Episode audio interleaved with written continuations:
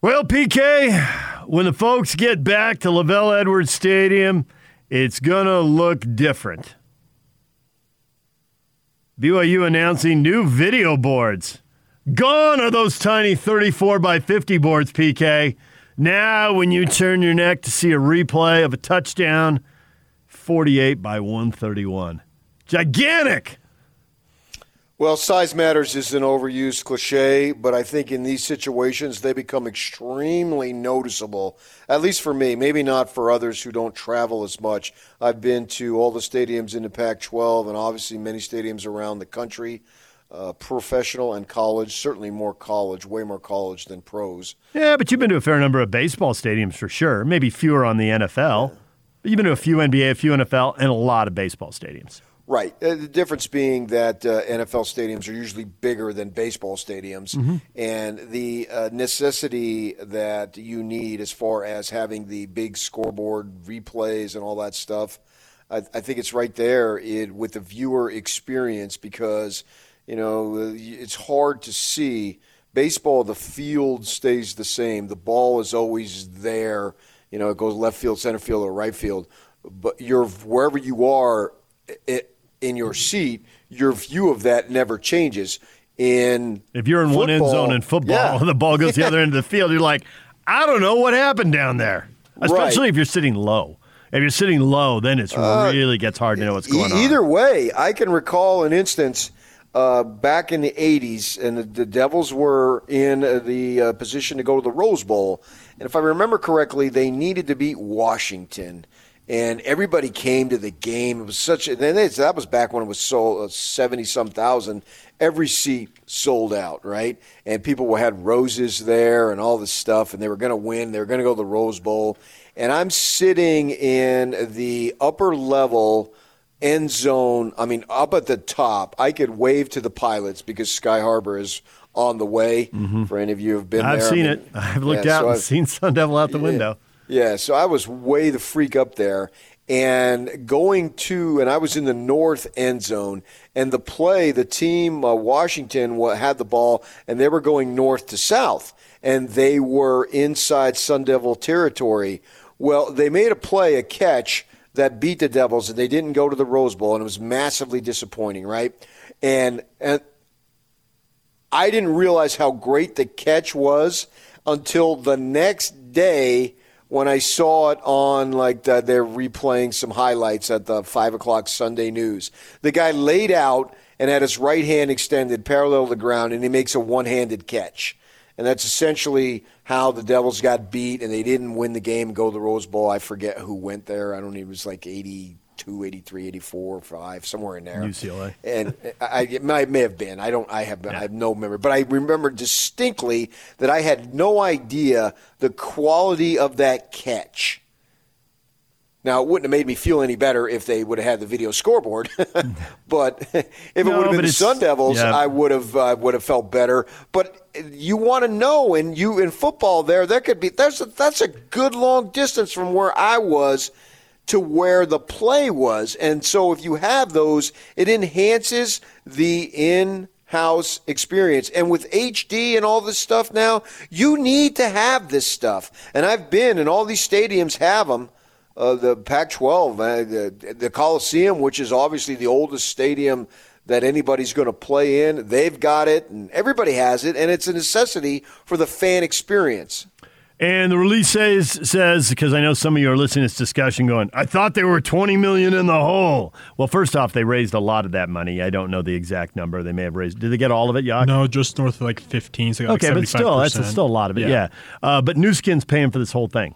So I assume there'll be Nu Skin ads prominently. They're doing new ribbon boards. I'm sure Nu Skin's name will they're, be. They're funding all of it. Yeah, Nu Skin's one hundred percent. Not one penny is going to be used because BYU is financially prudent and self-sustaining. Thank you. And they're prepared. Not only this, but they have a three-year preparedness scoreboards in case something happens, a force du jour to these scoreboards. They got three others that they can put in. Well, That's how cool. prepared they are. They have a 72 hour scoreboard kit, my friends. 72 hours.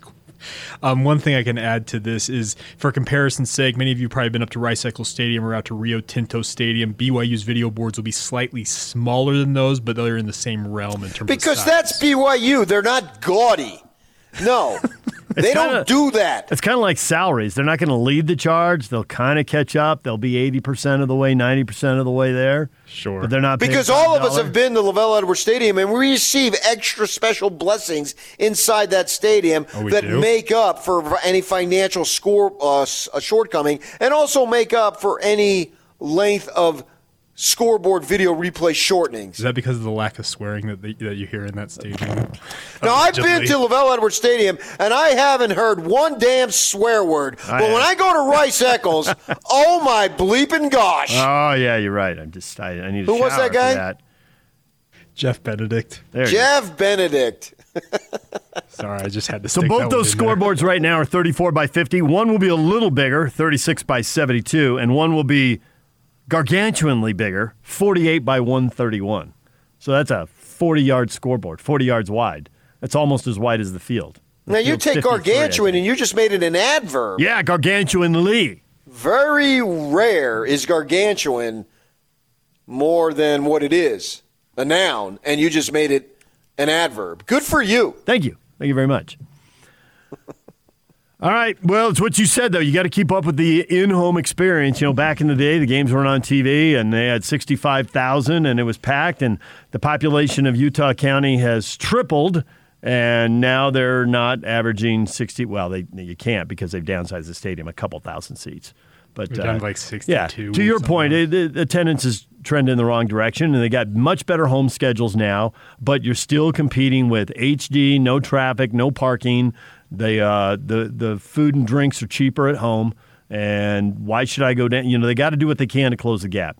So you got to do this kind of Uh, stuff, and Nu Skin's yeah. underwriting it. And so for the people who have season tickets. Uh, they'll get all the replays of all the touchdowns, all the toe tapping catches that you can't see. And even see. for those who buy single game tickets, they'll get them too. I suppose, but we really don't want those people looking at the video board until they bought the season tickets. I think I speak for Tom Holmoe and Chad Lewis and probably even Robbie Bosco. Uh, Bosco. Maybe not. I'm right. I know. what- I knew. I hedged when I said What's it. the Maybe stint not. meter of the greens? I was gonna, think that's I was really gonna all he's say, concerned about. Yeah. Lee Johnson does not want to be involved in this conversation. I don't speak for Lee. I never know what he's going to say next. He's wildly entertaining. I don't even Yeah, know what he's going to open with. Hey, bro. But after that, I have no idea where it's going.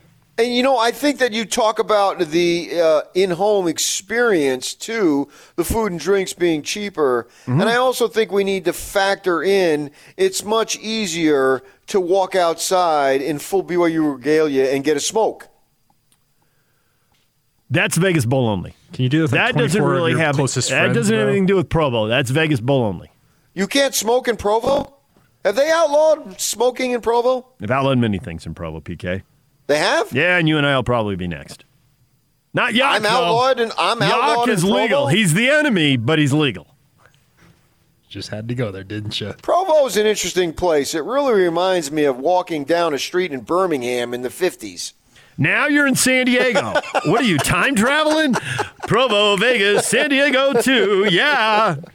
Hey, let's go to Wyoming and throw stuff at the Cougars. Just mentally, not Laramie, physically, let's because they go. don't approve. Yeah, Oh no, they throw things physically. I know there. they do. I've heard. I've heard.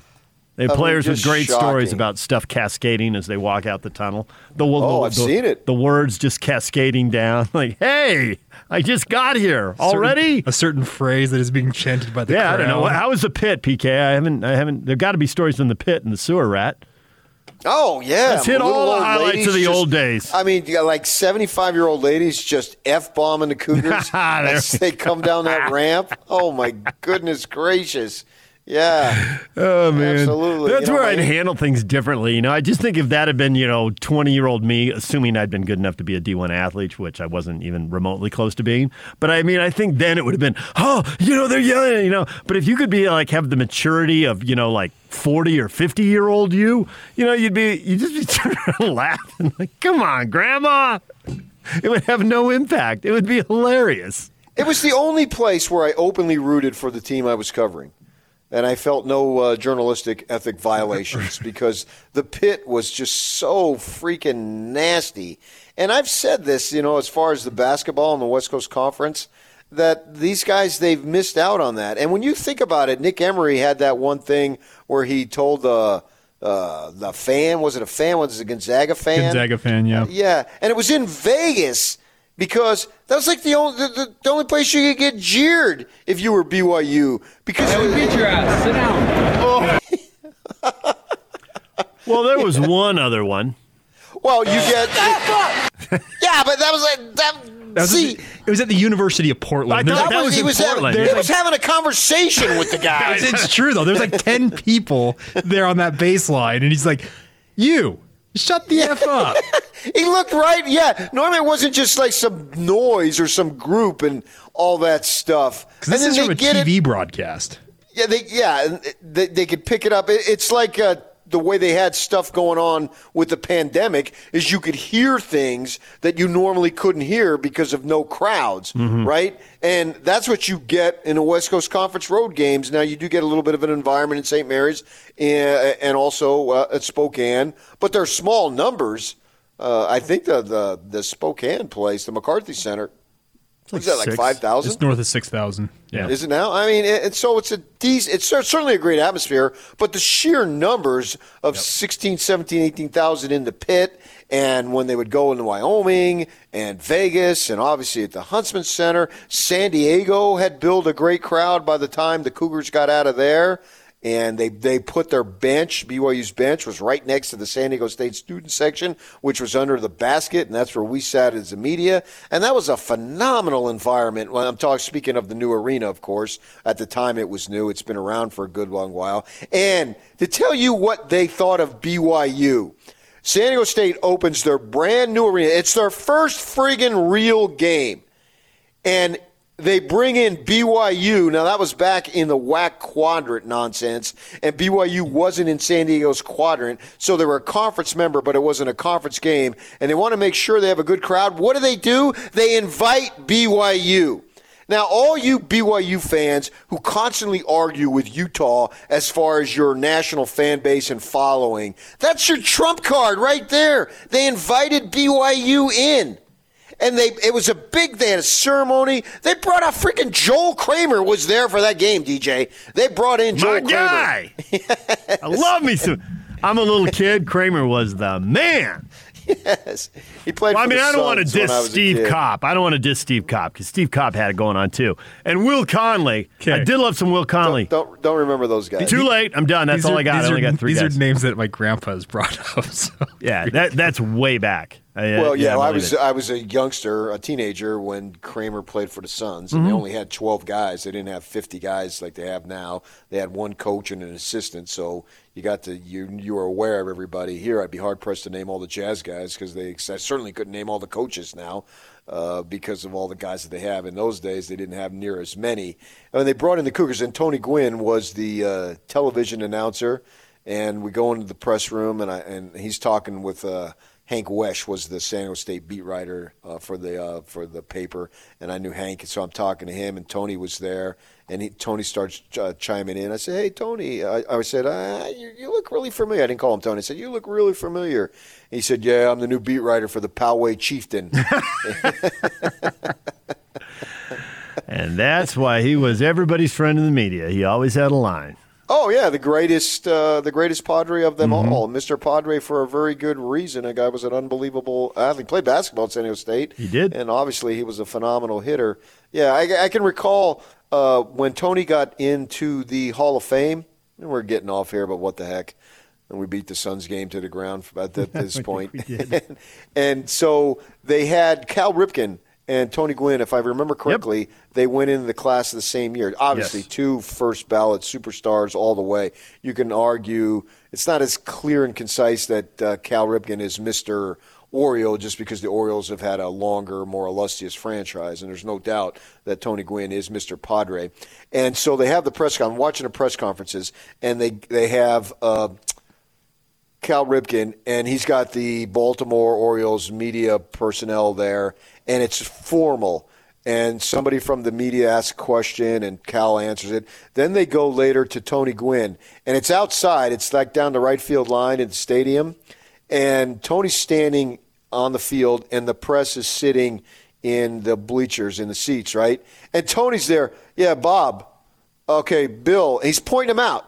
He's no, he knows them all by name. There's no PR guy next to him. He's conducting the deal by himself, and the guys raise their hand like he's the teacher, and he knows all the students' names. And it just struck me that's the essence of Tony Gwynn. Cal Ripken, who was this megastar for sure, and he's got and I had no problem with the way Cal Ripken was doing it, but that not that was not the Tony Gwynn way. He's he's having a conversation with these people, and that's who he was, and just a remarkable ball player. But he was there, and BYU they wanted to have a, a, a sold out crowd, so they invited BYU. I don't even remember the result of the game. I don't think. I don't think San Jose State had gotten it. I don't think Fisher was there yet, or maybe he was, but I don't think the program had developed to where it is now and where Steve Fisher, because Steve Fisher's got multiple Sweet 16s, doesn't he? And uh, so they put BYU in because BYU, they attract folks, that's for sure. So I'm glad to see them increase the scoreboard and all that stuff, make it as much uh, enjoyable. And I believe, and I could be off base on this, but I believe that they're going to be, if they allow full amount of fans in, let's hope they do. I believe those stands are going to be packed because I think BYU football, in terms of excitement, it's back to where it was under Bronco, and I think they have a chance to make it better than they did under Bronco because Bronco, a great football coach, I respect him as much as I can respect anybody but he wasn't as lovable and as approachable as Kalani is. And Kalani seems to be recruiting some higher end NFL talent, which is going to catch everyone's imagination. I mean, to be good at football, you better have, you know, 40 really good players every year who can contribute, and you need depth, and you need second stringers, you need special teams, and the other guys better be getting ready to step in behind them and keep it going. But let's face it, a few high end stars, that's who catches the public's imagination. Well, we need Kaufusis. That's who we need. well, that's always a good start. they, they. Here's the thing with Kaufusis. Another one to their some, class. some are better than other, but none of them are busts, and none of them wash out. They're all they all seem to be good. And this is like multi generations, going back to the guys who played oh, yeah. for the Utes from McBride. Mm-hmm. they don't wash out. Yeah, so if you can have those guys, and they're excited about the talent they've got in the program, I'm excited. I want to see what they can do, man. I think that clearly this schedule that they have, this is the best team to handle this schedule that they've had since going independent. What might have been last year with Zach, but we never will never know because it obviously didn't play out that way. But I think that, the, and I don't know how they're going to do, and we'll get to that in the coming months. But I think this is the best equipped to handle this schedule, particularly early. Doesn't mean they're going to beat Utah. I'm not saying that. Uh, we got a long way to go before we're worried about that stuff. But I think that this is the most talent that they've had as an independent prepared to handle uh, what do they've got? Uh, how many games they got against Pac-12? They got five, don't they? Yeah, they got five Pac-12 teams this yeah, year. Yeah, because didn't Yogi Roth come on our station and say, "Yeah, can't go Pac-12 can't go two and three against this yeah. against the Cougars." It's uh, it's uh, Arizona, San Diego, or San Diego. Both, both Arizona. Wow, you put yeah, San in Diego your dreams. In, in I know we've been talking wow. San Diego buddy. State. We've been talking so, San Diego State. We're not. I know you want in, but we're not letting you in. Oh, I, um, trust me, I'm aware. You're not letting in. Yeah, you're, you're not. You're not letting in a California State school. They can all, you know. Good luck, San Diego and Fresno, but that ain't happening. Yeah, Arizona, Arizona State. Utah, Washington State, and USC. No Stanford this year. Stanford is next year, I believe. Okay. I love that schedule. I love as many Pac-12 teams as you can play. I am 100. This is this is the high watermark. They don't have. You, you look at the schedules going forward. They don't have this many uh, teams. I think well, this is their toughest the schedule. Years yeah, this is. I think this is their toughest schedule. The ones that have been doped out here, and you know, you get four or five years out, you don't know. But this schedule is obviously tougher than last year. I think it'll be tougher than the following year, 2022 and 2023. You look at those schedules. That's on paper. You never know for sure. Um, but it looks like on paper, this one, this one's tougher. All right, DJ PK coming up next. Uh, we will continue to beat the Suns game. That was just one segment break. We're beating the Suns game into the ground next. But I think that also for both Jazz and Suns fans, somebody who we know who covers another team, a third team in the West, is talking about a fourth team in the West. And I think they're really smart because they agree with you and I, PK. And people may not want to agree with what you and I say, but here it comes again. And I think it's the truth. And it's going to matter a lot when we get to the NBA playoffs. And we'll get to that next. Stay with us. The Big Show, the Big Show. with Jake Scott and Gordon Monson. He covers college sports for the Washington Post. He's Patrick Stevens. Let's tell Aggie fans what kind of head coach they're getting. They're getting a guy that is a really sharp cookie. UMBC had had seven consecutive 20 loss seasons and won 41 games in that span. It was really not a good situation to be walking into and immediately wins 21 games, figures out a way to recruit quickly and reload a program that hadn't done much for a decade. And then obviously the next year pulls that memorable upset against Virginia. His teams play really good defense, really elevated that UMBC program program during his five years in the Baltimore suburbs. And I think Utah State's getting a really, really good coach. Catch the Big Show weekdays from 2 to 7, presented by Big O Tires, the team you trust on 97.5 1280 The Zone and the Zone Sports Network. Well, I think, you know, you add a you know, Hall of Famer like Chris uh, to a team with such an elite talent, elite score, and, and, and, Book, and a guy who's I think Book's taking his game to another level on both ends of the floor. They've really bought into the game defensively you know, as a team, as a unit. Uh, they've got great guys to cast around those two, and, and they've built that team very well. You know, a playoff caliber team that, that's going to be very tough to handle. So you know, we know it's going to be a physical game and a cerebral game with Chris. You know, he's such a smart point guard. So we'll have to go out there and see what we got. There's Mike Conley talking about the Jazz and the Suns, two best records in the NBA. The Jazz and the Suns play tonight on ESPN at 8 o'clock. Pregame starts at 7 o'clock here on the zone with Jake Scott and Tim LaComb. And PK, we've talked a lot about this game and a lot about the things. One thing that will come up during this broadcast is the NBA Coach of the Year voting because for a long time, I think people have assumed that Coach of the Year usually goes to the teams that overachieve their expectations, and the Jazz and Suns are the two teams overachieving their expectations. So whether it goes to Monty Williams or it goes to Quin Snyder, I think they were running one two for a long time. Now Atlanta had the midseason coaching change, and man, they they've got it going. So maybe Nate McMillan uh, gets some mileage out of that. But I think Monty Williams and Quin Snyder, uh, those are the guys who've been on the radar all year as the coach of the year. Oh, I think to me it's Monty Williams all the way. They've come further, baby. No yeah. hint of winning. And no. now, big time winning. I said earlier, Devin Booker, this is the first time Great in the NBA. And I think it's his fifth season. I have to double check that. Uh, he is the this is the first time he's played on a team that's won 35 games. That's demoralizing. This franchise has sucked. I mean, that's what you get when you have top 10 picks and you take Alex Len, uh, Marquese Chriss, uh, Dragan Bender, Josh Jackson. Josh Jackson was like the fourth pick. Yep. He's, is he even in the league? I mean, jeez. He was sent to the G League by Memphis yeah. last year. I know he's back on their roster this year, but I'm not sure how much he's. This is year six for Devin Booker. Okay, sixth year. He came so in first five. lose, lose, lose. He's still only 24.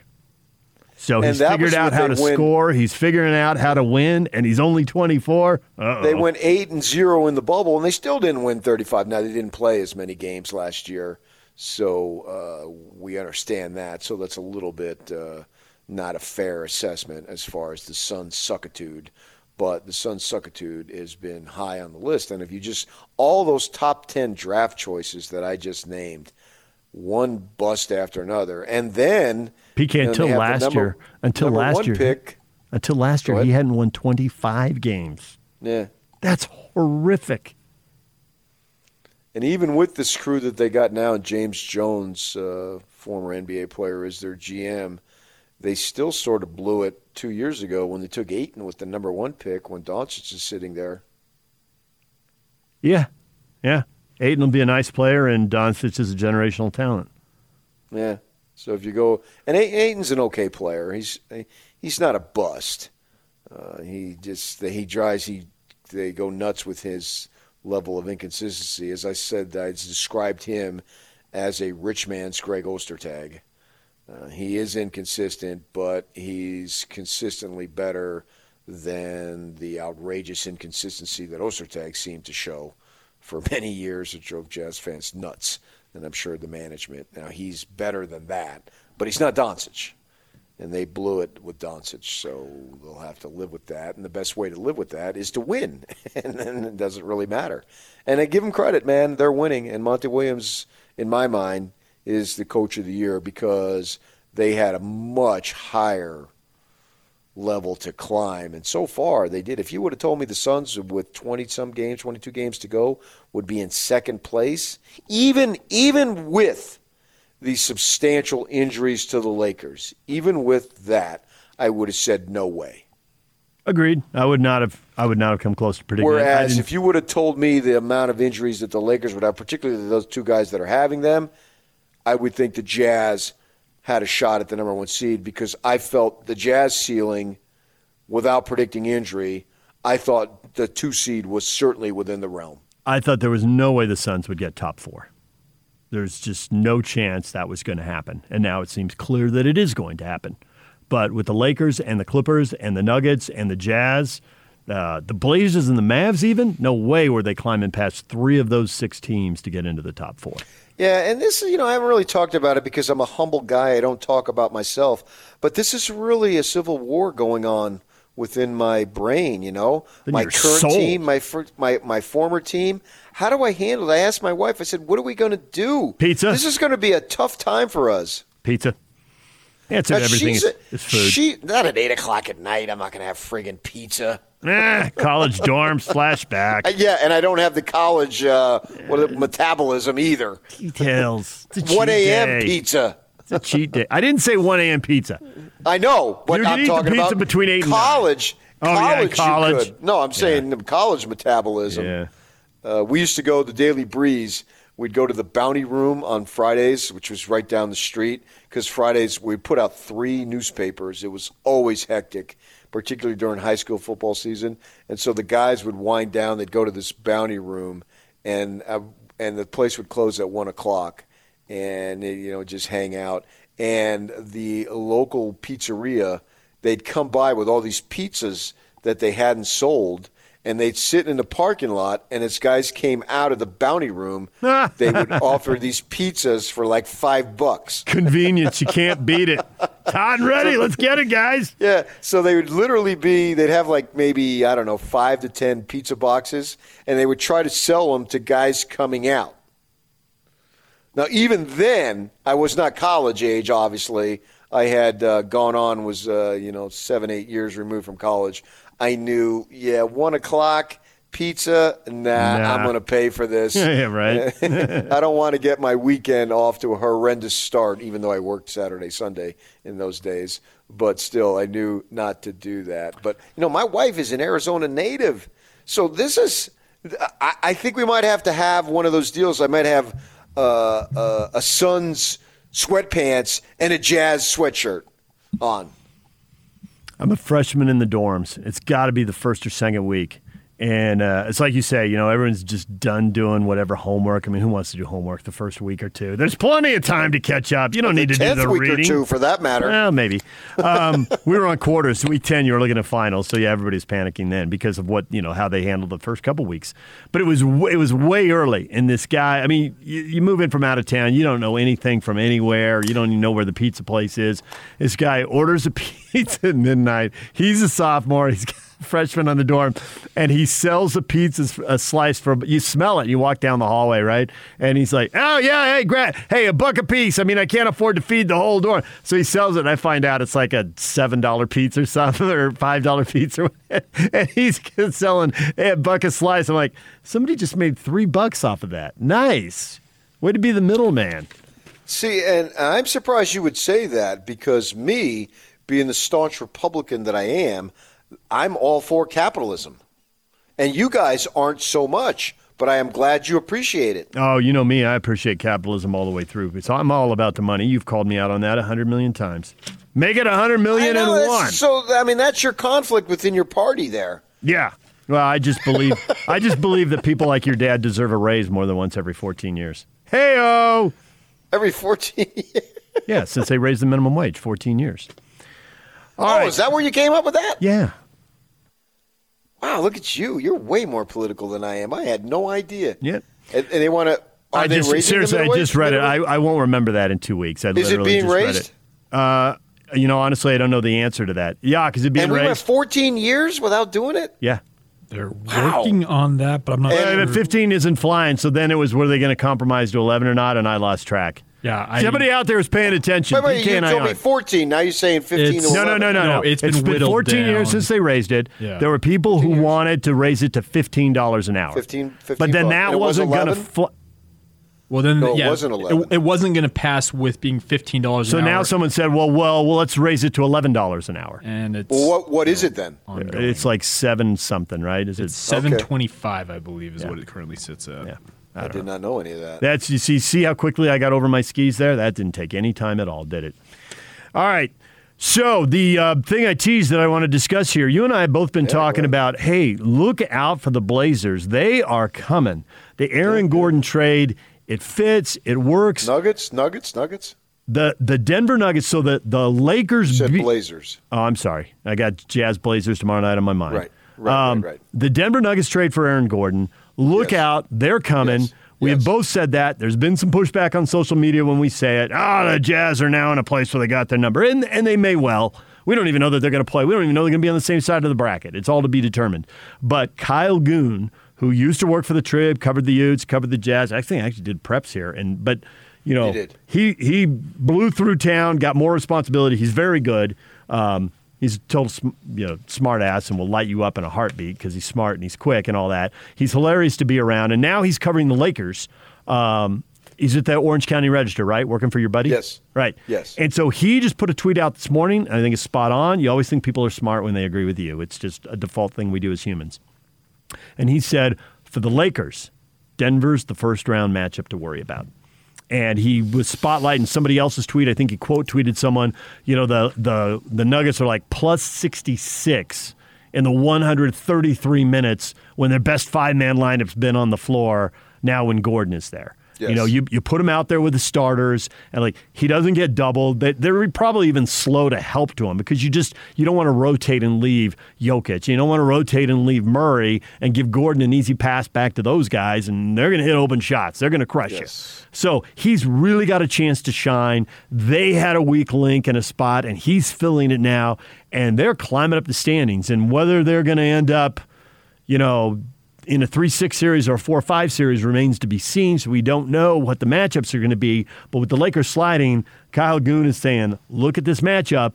This would be tough, especially if these guys come back late and haven't had a lot of time together. You know, if you give them a playoff series in a couple weeks together, that could be just enough to make a difficult matchup a lot easier. Momentum matters, confidence matters, and when you're reintegrating guys, it can be a little bumpy sometimes. Now, maybe they'll get enough regular season games under the belt when they come back that that won't be an issue, but it's hard to know that right now. But Kyle Goon, if I'm the Lakers, this is the first round opponent I want to avoid the most. And the reason why he brings up the Lakers is because that is his assignment. So he's Yeah. writing from the Laker perspective. Absolutely. Uh, but it, I think that can apply to every team. Now he he's from the Laker perspective because that's his job.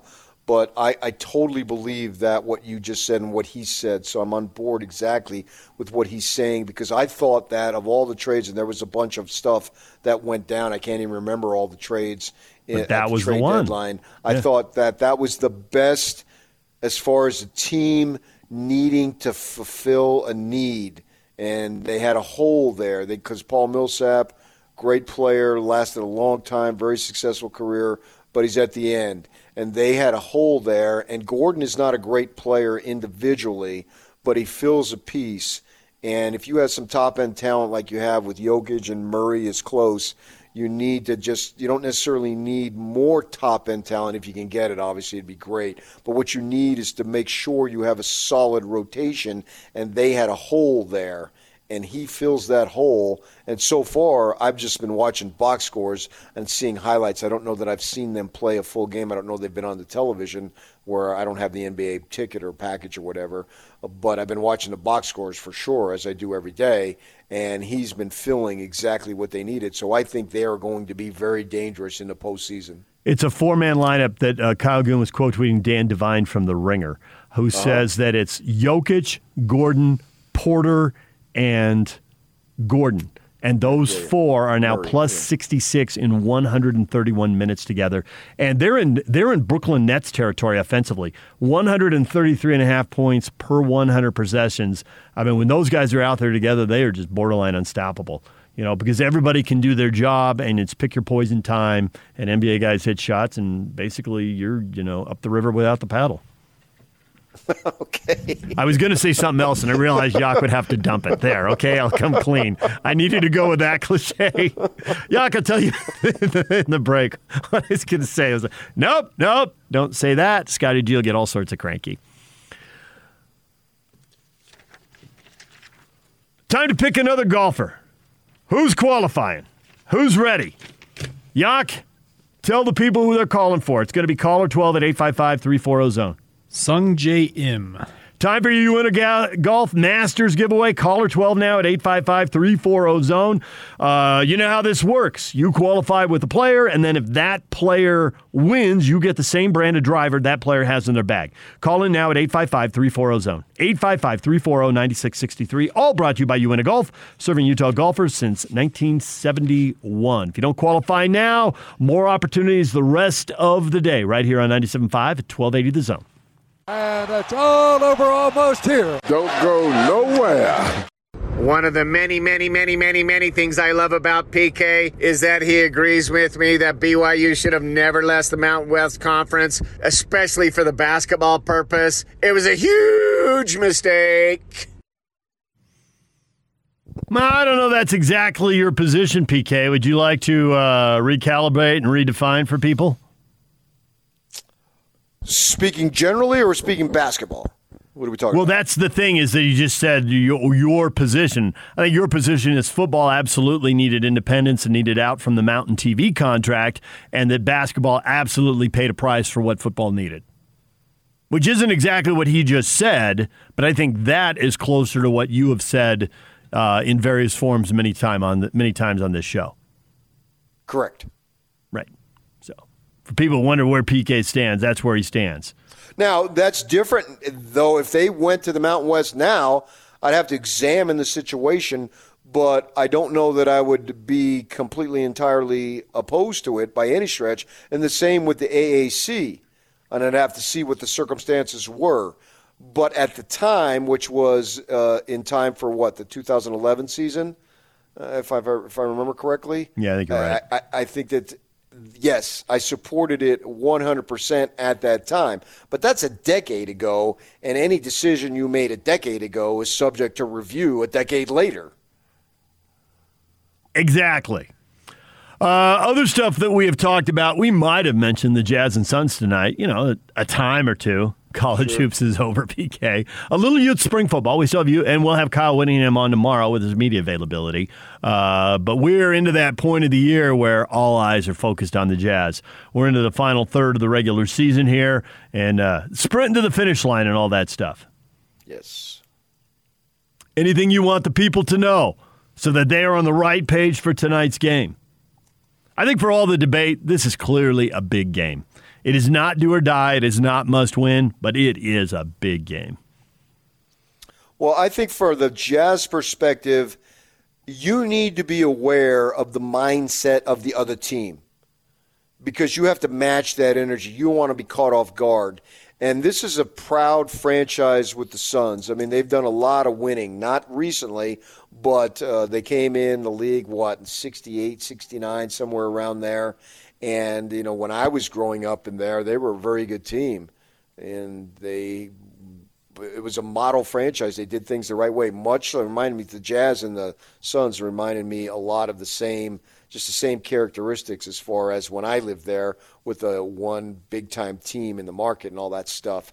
And this is a great opportunity for the Suns to establish themselves because I think we saw it with Dallas. You're playing the Jazz; they got the best record. The Jazz seemed like, certainly the bench for Dallas. Every time they made a three pointer, it seemed like they're hooting and hollering, almost like it was a playoff game. And I think that's the respect that these teams have for the Jazz. So the Jazz need to make sure they're aware of all this stuff and match the energy because I think that. And then I, I think they've got like five thousand folks in the arena uh, whatever it's called there now in downtown Phoenix. It's down the street from the uh, Diamondbacks ballpark. Isn't it Talking And Stick so- Resort still? Is that what it is? I, I, they've changed it. Maybe that's what it is now. Yeah, uh, but I'm not sure. But anyway, it's going to be a big game. Tom Chambers is going to be there because he does. Uh, he's like Thurl and uh, what he does, and you can you, you'll be able to sense it. People will be around the uh, plaza because good weather. Good weather a lot of places now this time of year, and so people are going to be excited. So it's important for the Jazz to match the energy of the Suns right off the bat and be aware of that. And speaking of Thurl, today Thurl Bailey is 60 years old. Happy birthday to Thurl Bailey on his 60th birthday. Happy birthday, Big T. This is such a turnaround for Phoenix. You brought up that Booker's never won 35 games in the NBA. His first four years, their average record was 22 and 60. Hmm. Last year was the first time he won 25 games in a season. They went 34 and 39, and they needed 8 0 in the bubble to get to that. Yeah. So they were 26 and 39 when everything hit pause, and that was his best season ever. So now they're 35 and 14. They're winning more than 70% of their games. In a full season, they would be on pace to finish in the high 50s. They probably wouldn't get to 60 wins, but they'd be in that 58 neighborhood. So this this is a really good basketball team, but I, I I do think we undersell them here the way we feel the Jazz get undersold in 49 other states. And they may not have, they're, they're depending so much on Chris Paul, it's hard to know how long their window is. It seems like not very long, but this is a big game for the Jazz. But Mitchell's coming off an 0 for 8 from 3. I'm expecting him to have a big game tonight. And when he has a big game and the Jazz are focused, if they're, if they're defending well and he has a big game, how often do they lose? Never. Well, I wouldn't go never, but very rarely. Yeah, but that's my job to be over the top. Yes, and I like it. Never. Hit some people with some passion on the way out the door, PK. I never do that. Uh, we did talk earlier about the Jets and about Zach Wilson and Steve Young's comments, and the Jets GM had a media availability. Uh, Dick Harmon found it and retweeted it, and I just retweeted it too. So if you want to dive into that and hear what the Jets GM had to say, Steve Young is plugged into the Jets, and Steve Young thinks that Zach Wilson is going to the Jets and thinks Zach is a generational talent, which means the next question is are the Jets going to put enough guys around him to win? So if you want to see that, it's on Twitter. Go to David DJ James or hit up Dick Harmon and uh, Jets Video. I think is the account that sent it out there. All right, that's going to do it for us. Hans and Scotty are up next. Give me one more never, PK. Always. Thank you, PK. DJ and PK. We'll see you tomorrow.